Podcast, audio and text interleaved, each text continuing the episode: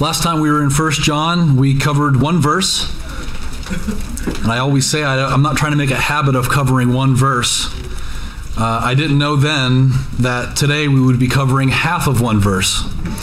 So we're actually going to be looking at 1 John chapter 5, verse 6a. And Lord willing, next time we'll consider 6b and onward.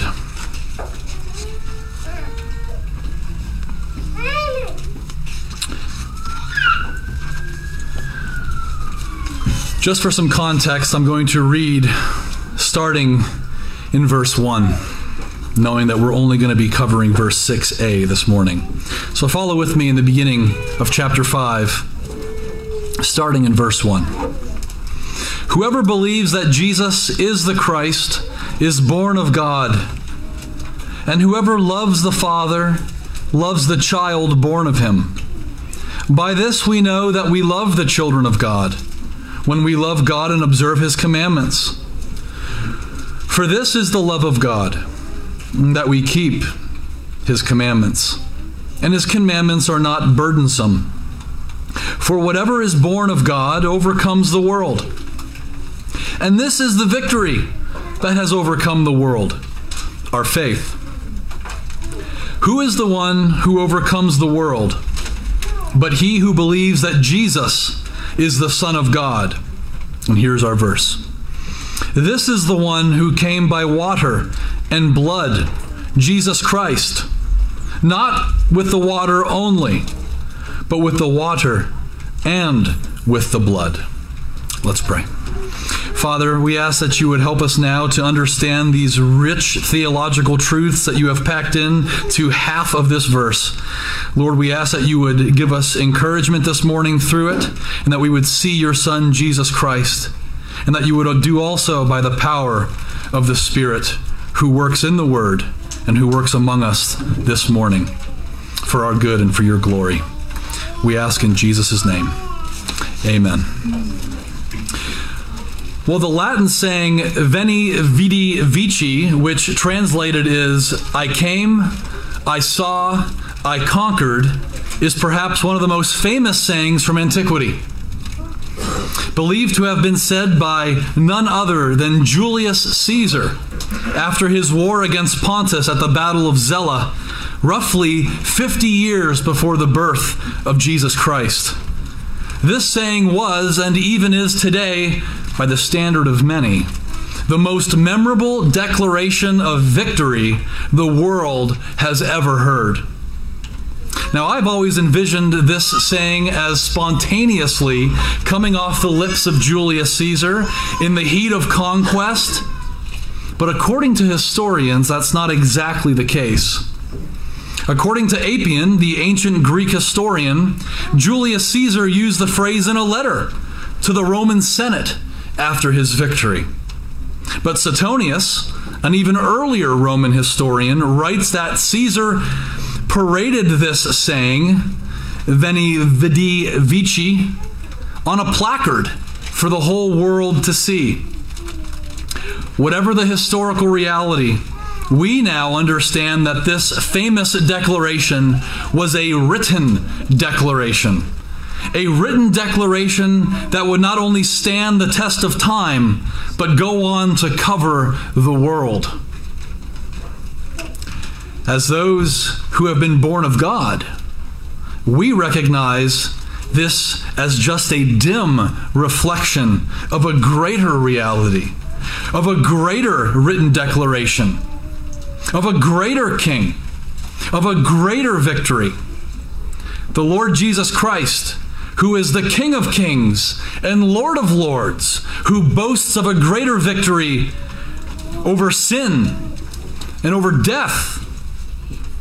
And what's more is that this too is a written declaration of an historical event that has not only stood the test of time, but has also covered the world, not resulting in mere admirers of strength, of military might as was the case with Julius Caesar, but rather sons and daughters of the Creator of heaven and earth.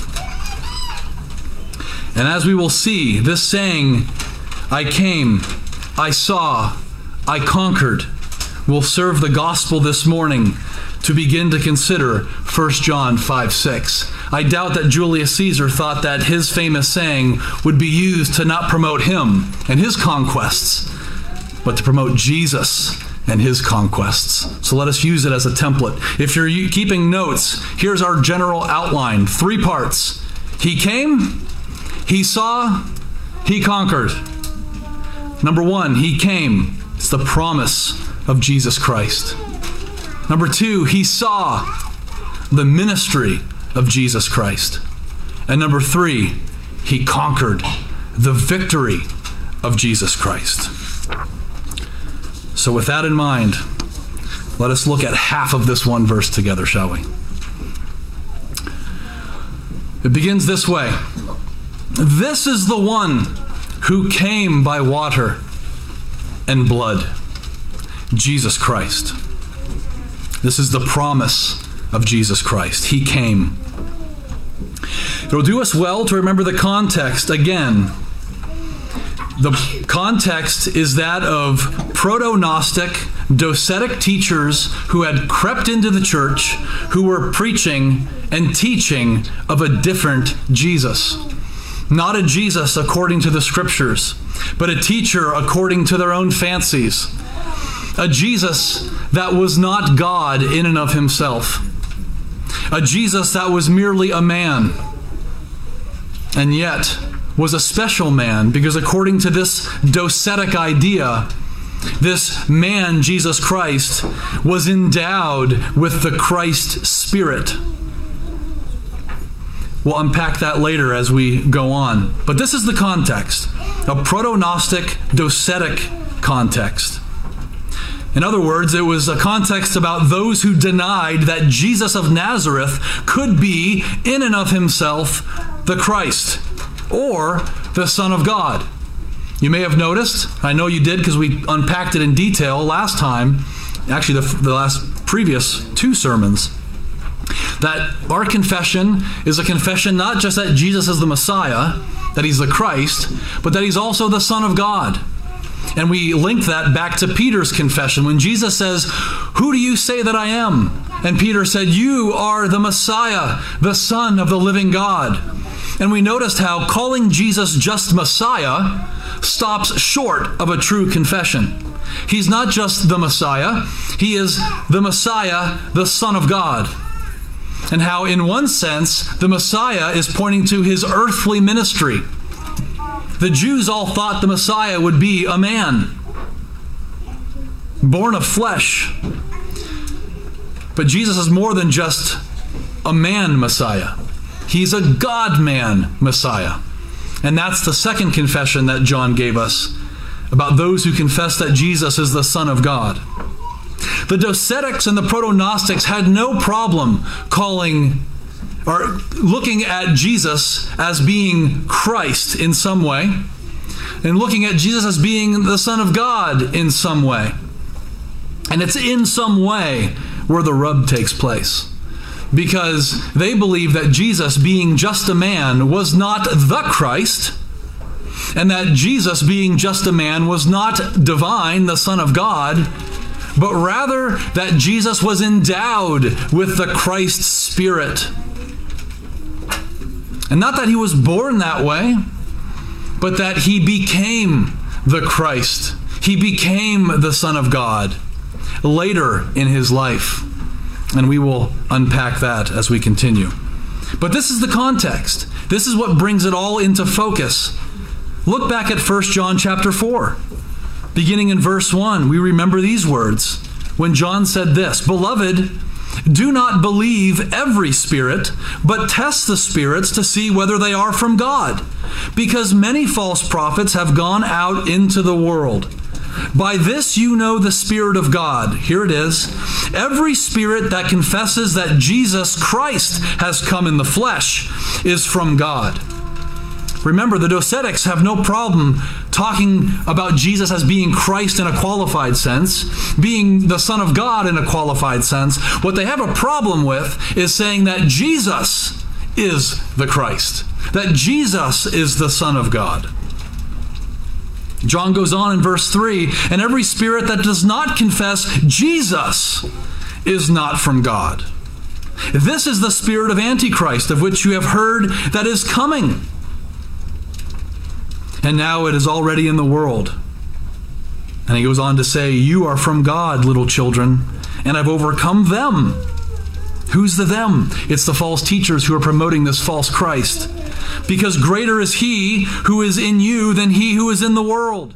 They are from the world. Therefore, they speak as from the world, and the world listens to them. And then he goes on to say, We are from God. Who's the we? It's the apostles. We talked about this. This is an apostolic doctrine. We are from God. He who knows God listens to us. He who is not from God does not listen to us. But this we know the Spirit of truth and the spirit of error. I hope these are starting to come into focus now that there was a battle going on in the first century between these false teachers who wanted to claim as much authority as the apostles, teaching a false Christ. And John is saying, no, they are not apostles. They don't have the authority that we have. We are teaching you of the true Christ. They are teaching you of a false Christ. Those who are born of God listen to us. I have no intention right now of covering 2 John, but if we did, we would see something very similar in 2 John verse 7. For many deceivers have gone out into the world, those who do not know, I'm sorry, those who do not acknowledge Jesus Christ as coming in the flesh. It's in the flesh part where the rub is. This is the deceiver and the antichrist. Okay, that's the context. That's the context of the beginning of this verse. This is the one who came by water and blood, Jesus Christ. Let's look at some of the theology behind this. What is the theology behind this is the one who came? Well, much can be said. John is disclosing here an undeniable historical reality. Unlike the Antichrist, who was coming, future tense, Jesus Christ is the one who had already come in the flesh. This is the one who came. But beyond pointing at this historical reality that Jesus Christ has already come, even in the first century, to his little children whom he is writing to, there's much more. I believe John theologically is revealing the antitype of all the prophetical types of the Old Testament. We've seen time and time again through the whole Old Testament that there are illustrations that God is giving us through these historical events of the coming of Christ. Beginning in the Garden of Eden, when, he, when our first parents were promised that the seed of the woman would crush the head of the serpent. That was a promise of Jesus Christ. And as we work our way through the Old Testament, we see illustration after illustration after illustration of the coming of Jesus Christ. Truly, as Jesus said to the Pharisees and the scribes and the Sadducees, those who rejected him, you think in the Old Testament you have eternal life, but it is they that testify about me. If you believed Moses, you would believe me because Moses wrote about me. We won't stop harping on this point that you've heard over and over again from this pulpit. The Old Testament is a revelation of Jesus Christ. And anytime we truncate that, anytime we put Jesus second to anything else, we're losing the point of the Old Testament. It's about Him. And I believe when Jesus says, This is the one who came, there's a theological bomb that just went off. He's saying, This is the one. Remember in Jesus' earthly ministry? And some of them around were saying, Could this be the one that Moses wrote about? Could this be the one? The wonder of Mary when she's told by the angel Gabriel, that the son in your womb will be called Jesus, the Messiah, for he shall save his people from their sins. Do you realize that women in the first century in Judea all were hoping that they would be the one to give birth to the Messiah? There was an anticipation that he was coming. And Mary, in the quietness of her habitation, receives a divine message from an angel saying, It's you, woman, full of grace. This is the one who God has chosen to bring forth the long awaited Messiah. And here we have the Apostle John, the one whom Jesus loved, saying, This is the one who came. John is revealing that the answer to the promise is found in the face of Jesus Christ, and he has come. He has come. The wait is over. Turn to me, or turn with me to the book of Hebrews, chapter 10, if you're able.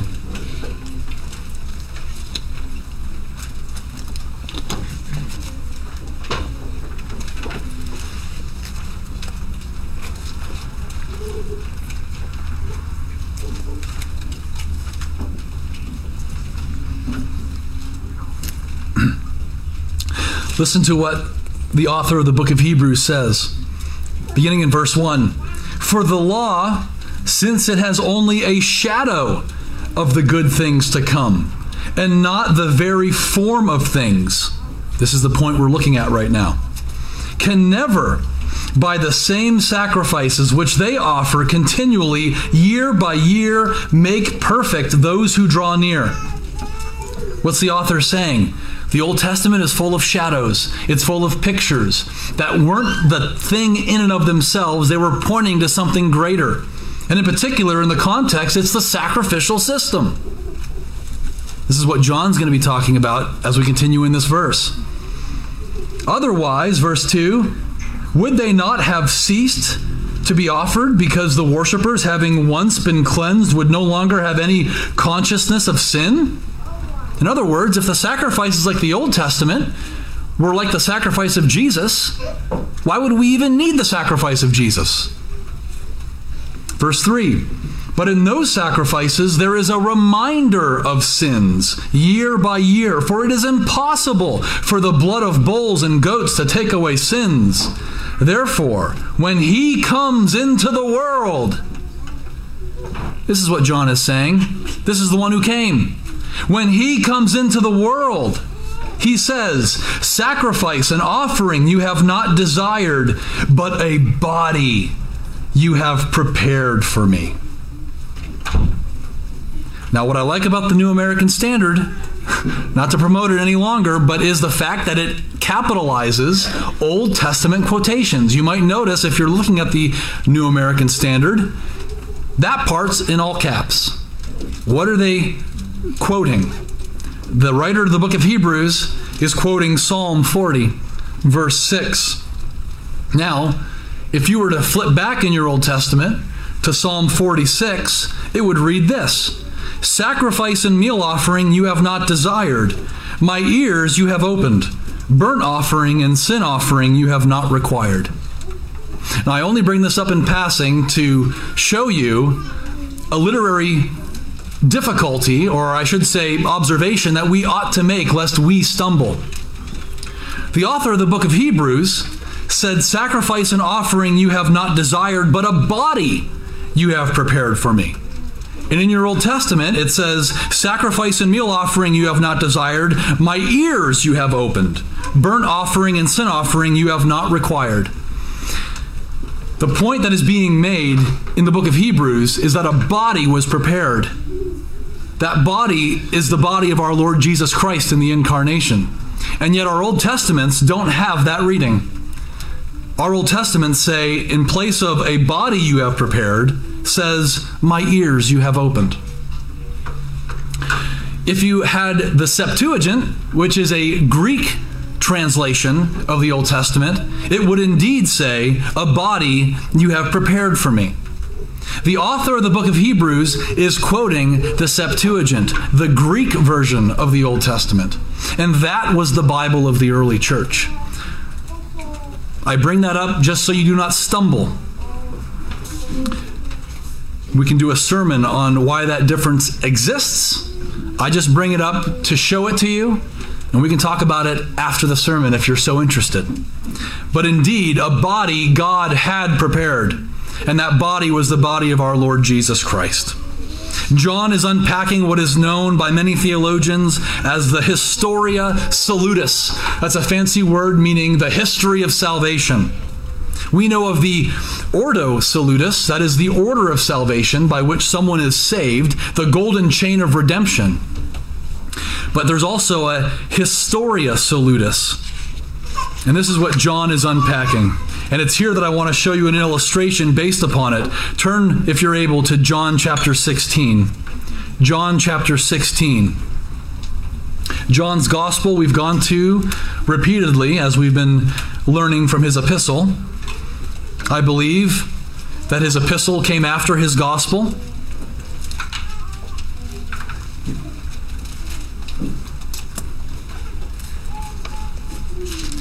And I want you to look starting at verse 23 as we consider this history of salvation, this promise, this plan that formed before the earth was, before God made anything, before God said, this is important, before God said, let there be light, there was already a plan. There was already a plan. We know it as the covenant of redemption a plan between the Father and the Son to send him into the world to save sinners from their sins. Does that mean that God planned what happened to our first parents in the Garden of Eden? Yes, it does. Why would he do such a thing?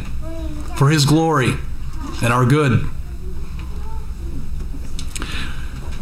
But the body that was prepared was prepared even before the foundation of the world. And in John chapter 16, I believe that Jesus is unpacking this truth of this history of salvation. Read with me, starting in verse 23. In that day, Jesus is teaching his disciples, in that day you will not question me about anything. I believe he's talking about after the resurrection. Truly, truly, I say to you, if you ask the Father for anything in my name, he will give it to you. What blasphemy! unless Jesus is God. Until now, Jesus says, You have asked for nothing in my name. Ask and you will receive, so that your joy may be made full. These things I have spoken to you in figurative language. An hour is coming when I will no longer speak to you in figurative language, but will tell you plainly of the Father. In that day you will ask in my name. And I do not say to you that I will request of the Father on your behalf, for the Father himself loves you, because you have loved me, and have believed that I came forth from the Father. I came forth from the Father, and have come into the world. I am leaving the world again and going to the Father. We know his disciples said, Lo, now you are speaking plainly and aren't using figurative language. Now we know that you know all things and have no need for anyone to question you. By this we believe that you came from God. Jesus had said this time and time again. Here I believe it's concentrated that he came from the Father. And the disciples have come now to believe it. And this is again wrapped up in this idea of the history of salvation when John says, This is the one who came. I believe all of this is included. The history of salvation, the covenant of redemption between the Father and the Son and the Spirit before the world was, the incarnation itself. This is the one who came.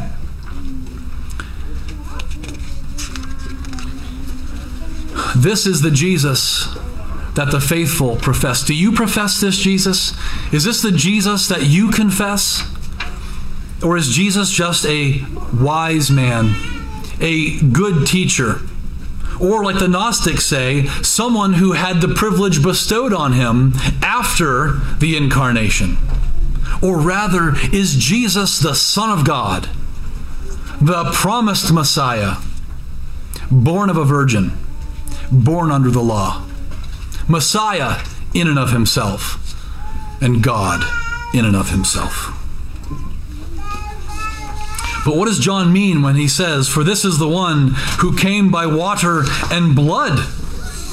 Well, let's first look at not with water only.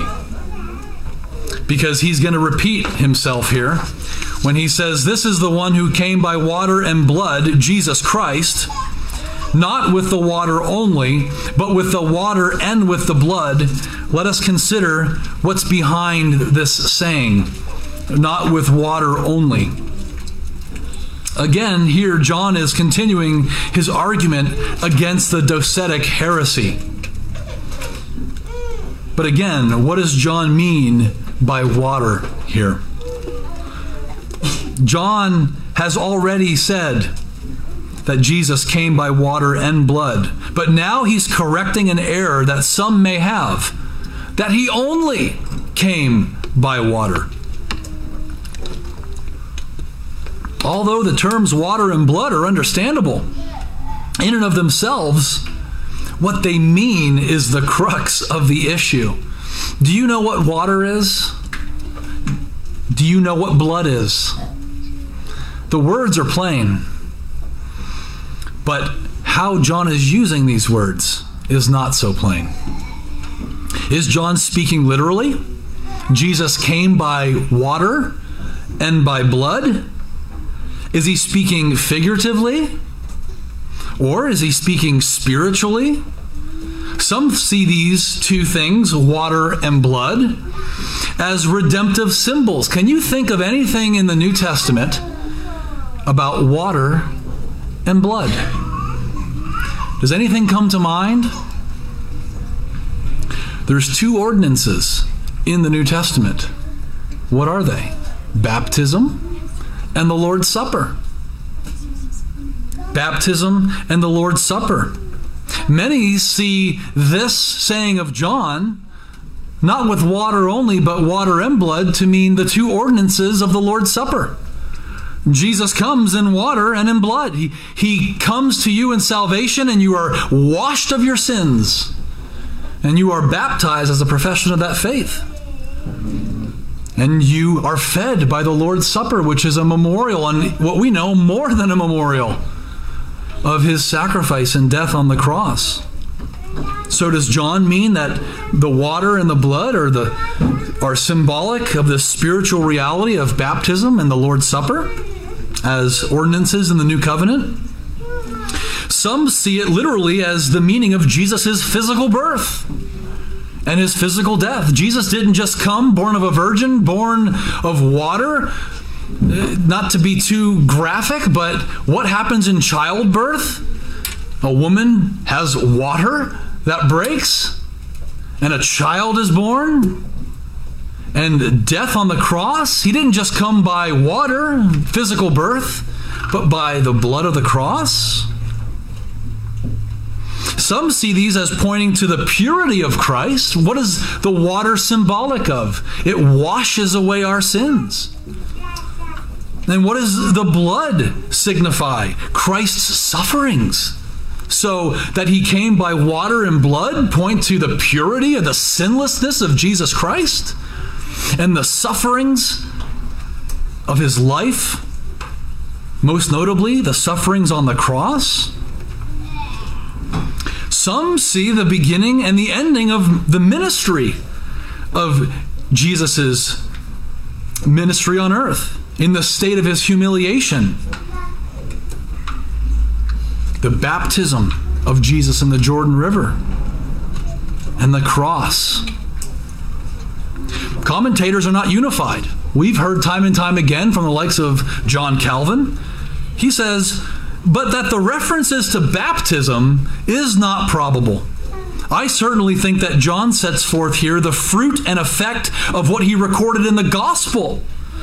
For what he says there, the water and blood flowed from the side of Christ, is no doubt to be deemed a miracle. On the other hand, John Gill says the ordinance of water baptism is designed. And though Christ did not come baptizing with water, he having a greater baptism to administer, yet that he might be made manifest, John came baptizing in that way, and Christ, as the Son of God, came or was manifest by John as such at the waters of the Jordan and at his baptism. There he was declared to be the Son of God by his Father's voice from heaven. So who's right? John Calvin or John Gill? Is it a battle of the Johns? Or John the Apostle? Well, clearly, there is much to this issue. And I have come to be convinced that the key to this quandary of what the water and the blood are communicating is best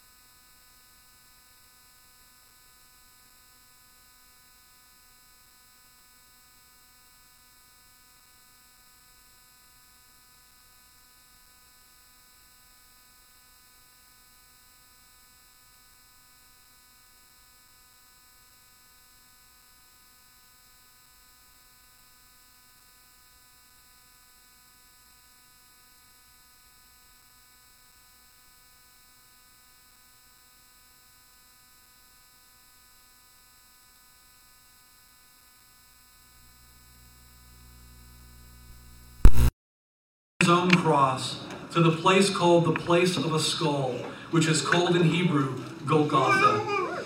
And there they crucified him, and with him two other men, one on either side, and Jesus in between.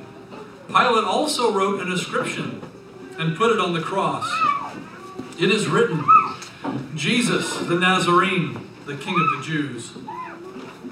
Therefore, many of the Jews read this inscription, for the place where Jesus was crucified was near the city, and it was written in Hebrew, Latin, and Greek. So the chief priests of the Jews were saying to Pilate, Do not write the King of the Jews, but that he said, I am the King of the Jews. And Pilate answered, What I have written, I have written. After this, Jesus, knowing that all things had already been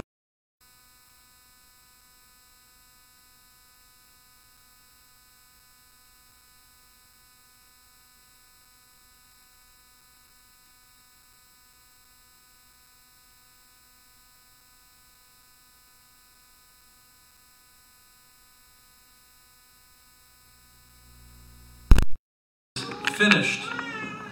And he bowed his head and gave up his spirit.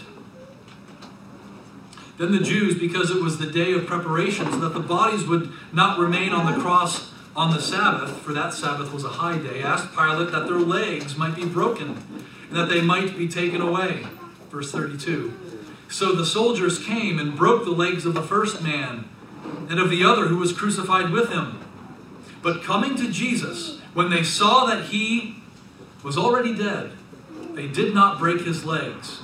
Verse 34. But one of the soldiers pierced his side with a spear, and immediately blood and water came out. John goes on to say, And he who has seen has testified, and his testimony is true. And he knows that he is telling the truth, so that you also may believe. I believe this is a fitting section in John 19 to talk about the last heading. He conquered the victory of Jesus Christ because this is the victory. It's ironic that it was about 50 years prior that Julius Caesar coined that famous term I came, I saw, I conquered. And that we identified that it was a written statement. Well, here it is that the King of Kings and the Lord of Lords is conquering a much greater victory conquering a much greater foe. And there's a sign. And one of the inscriptions is even in Latin, like Caesar's. And it says, Jesus the Nazarene, the King of the Jews. And when Jesus knew that all was fulfilled in the scriptures, all of the promises and the shadows that we're talking about, where John says he came, all of those promises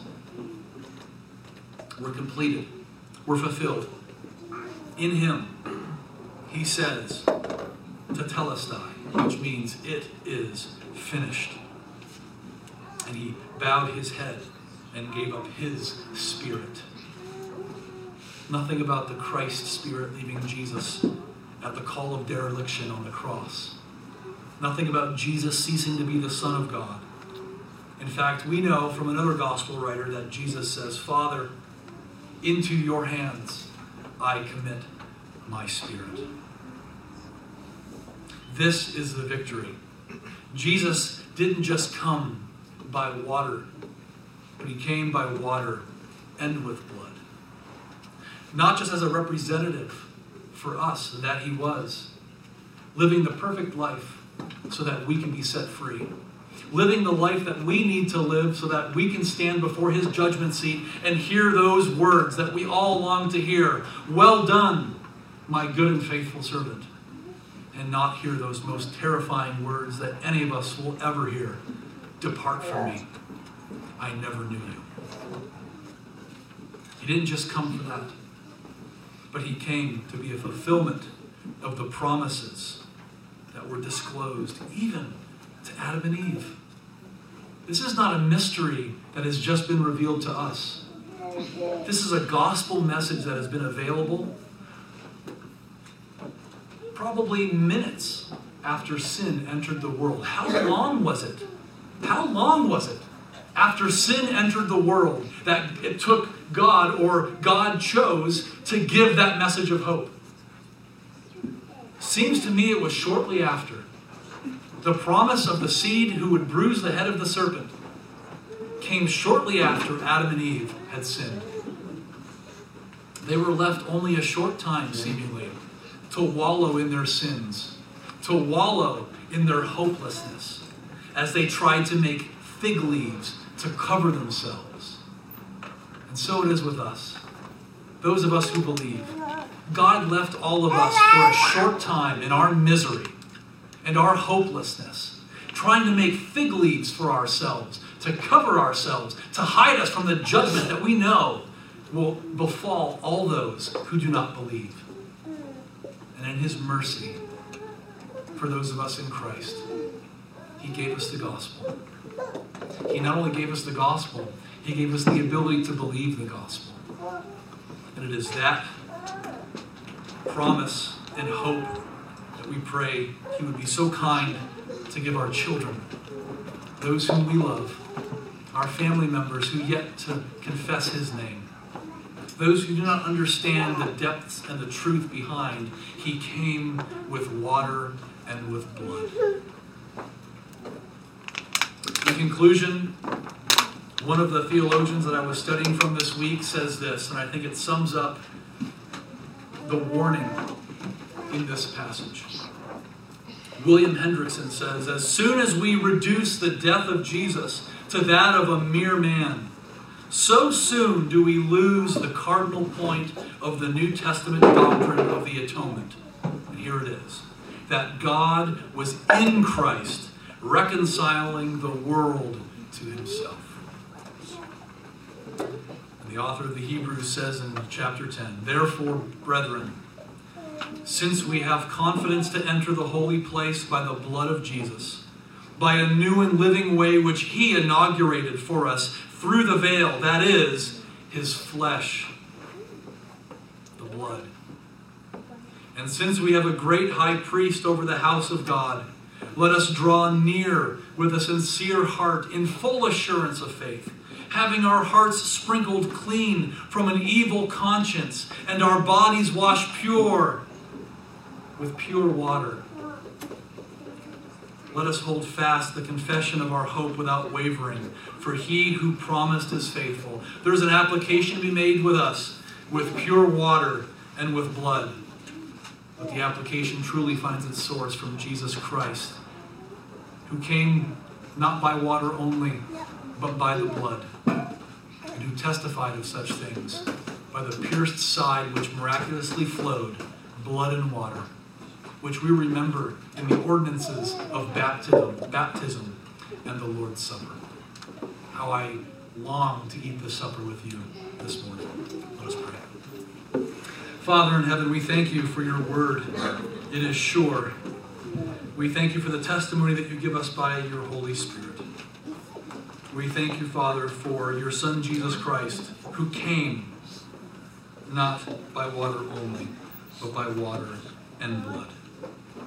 Oh, Father, nourish our souls now in your supper as we confess our sins to you and long for his coming in glory where all things will be made new. We thank you, we praise you, we love you. In the name of Jesus Christ, our Lord and our Savior. And all God's people say, Amen.